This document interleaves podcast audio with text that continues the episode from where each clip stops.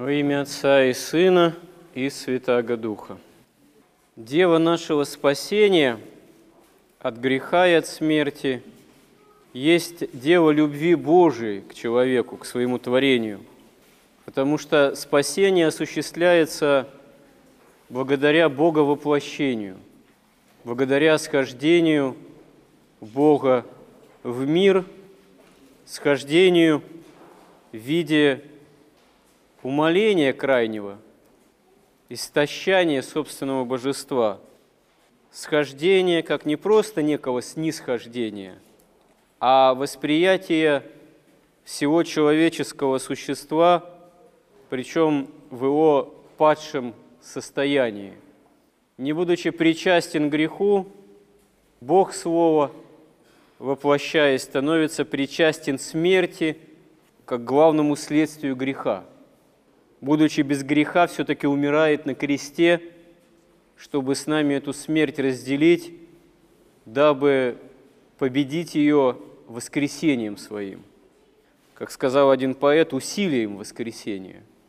И действительно, это есть жертва любви, усилие любви, крайнее усилие любви со стороны Бога человека, совершенного и безгрешного – и до конца нам это непостижимо нашим рациональным сознанием. И в какой-то степени осознать это можно только благодаря ответному действию любви. Собственно говоря, вера, благодаря которой человек может обрести полноту спасения, как общение с Богом, это есть ответное движение навстречу Богу, можно сказать, ответное движение любви. Часто любви, если мы на себя посмотрим трезво, несовершенный, исполненный немощей, но, как правило, главным побудительным мотивом изначальным это именно является некий все-таки отклик на призыв Божий. И жить по вере – это означает и возможность обретения спасения, но, как говорят святые отцы, молитва, ну, к примеру, молитва, она может быть различной в человеке. Это может быть молитва прошения, да, Господи, помилуй и помоги там в том-то, в том-то и в том-то, избави там от того-то и от того-то, и самое главное, избави от вечной погибели, даруй спасение, но более совершенный образ молитвы – это молитва благодарения. Не только просить у Бога, но и быть Богу благодарным. И, собственно говоря, самое главное таинство в церкви, совершаемое на литургии, не случайно по-гречески именуется Евхаристией, то есть благодарением – и это на самом деле свидетельство того, что Господь призывает нас не просто к тому, чтобы быть на положении, ну, как говорится, раба, который только просит о помиловании, но Господь призывает каждого верующего к неизмеримо большему, находиться в таком благодарном общении с Богом. На самом деле, к такому сыновству у Бога, быть действительно Богом усыновленными. То есть э, прийти в перспективе вечности именно, ну можно так выразиться, в поле действия любви Отчей, Бога Отца, Бога Сына и Бога Духа Святого. И вот эта задача, она, конечно, является самой важнейшей, истинной и насущной для вообще человеческой жизни, для земной доли человека, потому что для христианина сама земная жизнь – это есть начало жизни вечной. Должна эта земная жизнь соделаться началом этой вечной жизни – и вот в Евангелии мы видим часто в притчах и в образах Господь свидетельствует и о любви Божией, неизреченной и жертвенной, и о том, насколько на самом деле ответственен человек перед Богом, перед вечностью за собственное спасение. Вот, к примеру, притча о виноградарях-винограднике, в которой говорится, что один человек насадил виноградник и отдал его неким виноградарям, ну, чтобы они занимались возделыванием винограда, выращивали и поставляли плоды хозяину виноградника. Ну, то есть ситуация, в общем-то, понятная совершенно во все времена, что там 2000 лет назад, что сейчас. Понятное дело, что если человек владеет каким-то, как бы в наше время сказали, бизнесом, и вот нанимает работников, ну, подразумевается, что какая-то будет оплата, но это все-таки не их бизнес, не их изначально средства, не само их дело, они наемные работники прежде всего. Но вот в этой притче эти наемные работники, они почему-то себя ведут крайне странно и неразумно. Когда хозяин виноградника посылает к ним своих ну, рабов тоже за плодами, вот, то вместо того, чтобы предоставить эти плоды, они этих работников избивают, а то и убивают и отсылают ни с чем. И так неоднократно. Тогда сказал господин виноградника, что мне делать? Пошлю сына моего возлюбленного, может быть, увидев его, постыдятся. Но виноградари, увидев его, рассуждали между собой, говоря, это наследник, пойдем убьем его, и наследство это будет наше. И, выведя его вон из виноградника, убили. Что же сделает с ними господин виноградника? Придет и погубит виноградарей тех и отдаст виноградник другим. Ну, в общем-то, понятно. Работники виноградника этого дела некого ведут себя крайне неразумно, чем э, подготавливают для себя злую участь, потому что не только убивают работников посылаемых, но и даже сына возлюбленного хозяина виноградника. Ну, то есть это такое полное безумие. Очевидно, что это так просто им с рук не сойдет. Но, с другой стороны, и хозяин виноградника ведет себя несколько странно с точки зрения такой чисто рациональной – но очевидно же, что уже неоднократно посылал к этим безумцам своих работников, так зачем же еще сына своего, действительно возлюбленного, посылать? С чего, собственно говоря, можно думать, что они устыдятся его. Но на самом деле, конечно, вот эта вот странность, такая с точки зрения рационального, которая присутствует в этой евангельской притче, она не случайна именно что – потому что, как и во многих евангельских притчах, обыденная ситуация, которую предоставляет Господь в качестве пояснения некой такой притчи и насказания к тому, что есть Царство Небесное, она, как правило, именно поясняет, иллюстрирует, подчеркивает действие божественной любви. Любовь, она нерациональна в этом смысле, она не считается.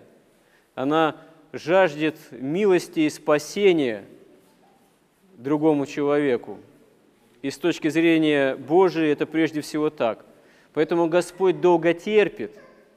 И в истории Израиля мы видим, насколько Господь долго терпит о самом Израиле, которому Он дал единобожие, дабы в конечном счете устроить само спасение, благодаря тому, что единобожие на земле есть, свое воплощение, свое Боговоплощение и наказывает Израиль, и попускает пленения и другие разные, порой сокрушительные события, чтобы Израиль вразумился. Но Израиль так и не вразумляется до конца и не узнает день посещения своего, и не узнает во Христе своего действительно истинного Мессию и Царя, воплотившегося Бога Слова, и убивает его, предает. И эта притча, она иллюстрирует и историю Израиля. Но также часто поступает и отдельный человек. В безумстве своем восстает на Бога и на собственную судьбу вечности часто. Потому что каждый человек – это тоже как своего рода работник, виноградники Божии. Потому что жизнь каждого человека, природа каждого человека, призвание каждого человека – это тоже виноградник Божий, который сам человек должен возделывать.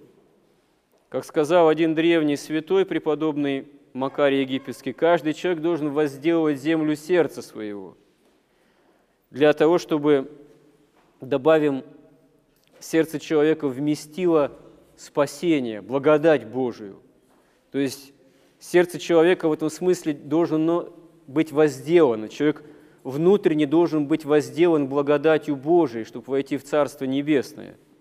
Для этого он покаянно с верой должен себя Богу предоставить для действия божественной благодати.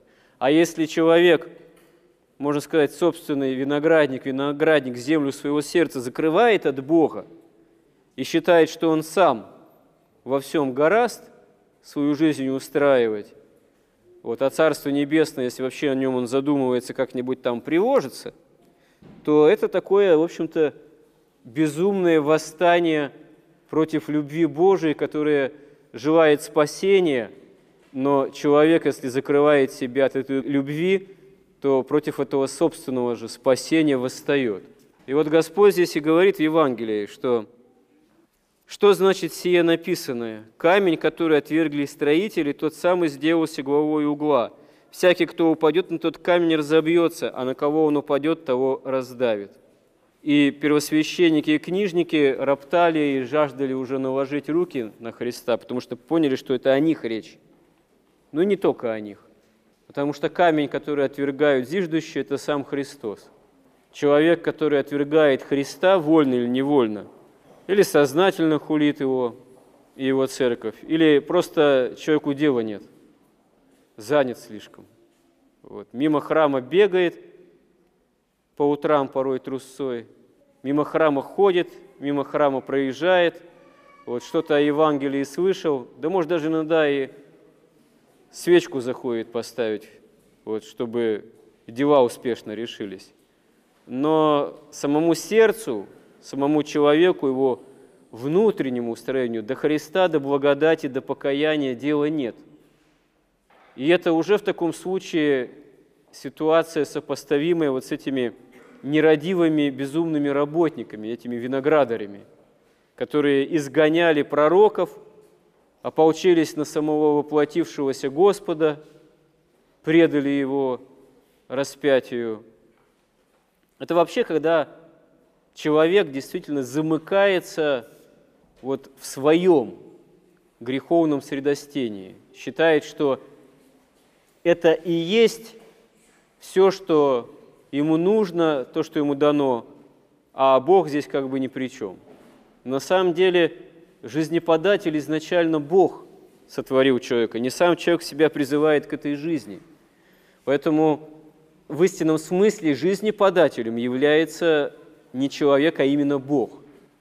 Можно сказать, главным режиссером нашего спасения, выражаясь ну, современным языком, современные образы употребляя – а человек в деле собственного спасения у Бога как главного режиссера является его помощником скорее.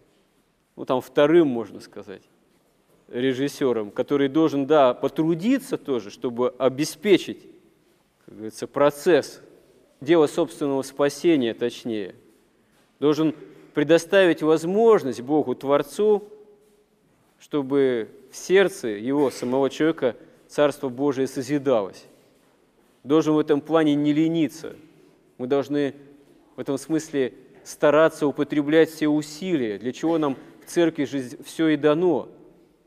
За две тысячи лет тем более сформировался внутри церкви, не только внутри, а и в каком-то смысле проецируемый вовне, как вообще опыт христианской культуры, богатейший опыт – благодаря которому, воспринимая который, можно действительно учиться жить по-христиански. Это и богослужение, это и храмовое зодчество, это и иконы, это и труды святых отцов, священное предание, и само священное писание, которое святые отцы толкуют. это вообще христианская культура во всем ее многообразии. Это самое главное, что изначально дано апостолами причащение тела и крови Христовых, божественная литургия. Нет ничего более важного, нет ничего более высокого и более драгоценного. Тем более мы должны в особенности это ценить, мы должны этим жить. Это должно быть главой угла для нас. Не должно быть вопросов, как мне готовиться к причащению. Я не успеваю там подготовиться, я полгода, год не причащался, потому что мне некогда каноны прочитать, я не могу три дня поститься там или сколько. Не можешь три дня, но постись день. Не можешь в один день все каноны прочитать, начни их читать за неделю по одному там, в день, что это невозможно, это вообще нереально. Вот, нет сил по здоровью, по состоянию здоровья поститься в полную меру по уставу, Освабь пост в ту меру, в какую необходимо, потому что в уставе о посте сказано, что пост ослабляется в ту меру, в какую необходимо. У меня там внуки, картошка на даче, до храма далеко, все лето не могу выбраться и так далее и тому подобное. Да нет, внуками, конечно, надо заниматься. И картошку неплохо бы выкопать ближе к осени, если ее сажали. Но тот, кто там на тебя повесил внуков собственных, так сказать, собственные дети, к примеру, поставь им условие, что раз вот там в месяц, несколько недель, вы должны меня приезжать и отвозить в храм на божественную литургию, иначе я не буду внуками заниматься, потому что внуки – это хорошо, но если внуки становятся между Богом, спасением, Царством Небесным и мною, и пищей духовной, то это уже может оказаться Богу неугодно. Но это к примеру. Вот. И так любого рода обстоятельства житейские. Нет таких обстоятельств, которые могут быть важнее спасения, важнее общения с Богом. Могут быть обстоятельства, которые трудными являются, которые надо как-то преодолеть, которые надо подумать, как поступить, так сказать. Но найти пару часов – пару-тройку часов прийти в храм на божественную литургию, поготовившись, с покаянием, прося у Бога помощи, укрепления во всех сложностях, в том числе и бедах земных, а самое главное, благодаря Богу за эту возможность и прося прощения и спасения, и укрепления, опять же, в этом нет ничего абсолютно невозможного. Это не какая-то совершенно невозможная задача. Также, если человек болен, уже немощен, стар, и не выходит из дома, всегда можно священника позвать на дом, как бы там современное священство не было занято. Всегда можно договориться, попросить, обсудить, найти время, так сказать, когда батюшка свободен, там, пусть придет, исповедует и причастит. А то еще и такие бывают анекдотические, в кавычках, но на самом деле просто ну, странные, даже страшные случаи. Порой человек почти всю жизнь в храм ходил, потом состарился, не может из дома выходить, а батюшку не зовет, потому что что-то боится.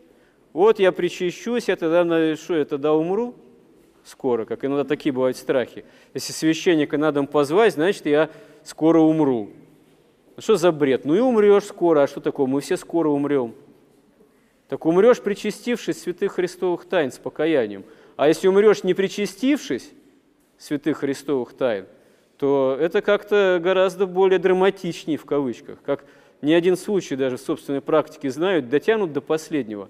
Приходишь, человек уже все, в полубессознательном состоянии или уже в почти бессознательном. Она в храм ходила, она причащалась. И вот читаешь там молитвы, Господи, ну, помоги, и, может быть, она как-то все-таки в себя придет, там, как-то сможет проглотить там частицу или покаяться. И бывает так, что нет. Дотянули до самого края, и все. И Господь уже чудеса творит далеко не всегда. Не всегда вот Бог возьмет и чудесным образом приведет в сознание, если человек уже впал в бессознательное состояние. Потому что многое все-таки зависит от самого человека. То есть, с одной стороны, любовь Божия долготерпит, которая, а с другой стороны камень, который отвергли зиждущие, и который упадет, если на кого раздавит. Это же не случайно Господь говорит, это предупреждение божественной любви, о том, что нельзя пренебрегать этой любовью божественной, нельзя пренебрегать собственным спасением. То есть нужно стараться нам жить всегда в состоянии такой духовной мобилизации, осторожности, опаски, в этом смысле погрешить против долготерпения Божия. То есть нужно учиться иметь ответственную в нас, ответную любовь по отношению к Богу. И если мы об этом будем помнить и стараться в себе вот это вот возгревать, то действительно тогда будем недалеки от спасения, потому что спасение – дело милости Божией, а не человеческих сил прежде всего. Но и здесь же важно помнить, что и ответного движения к Богу, ответной любви. Помоги нам в этом, Господи. Аминь.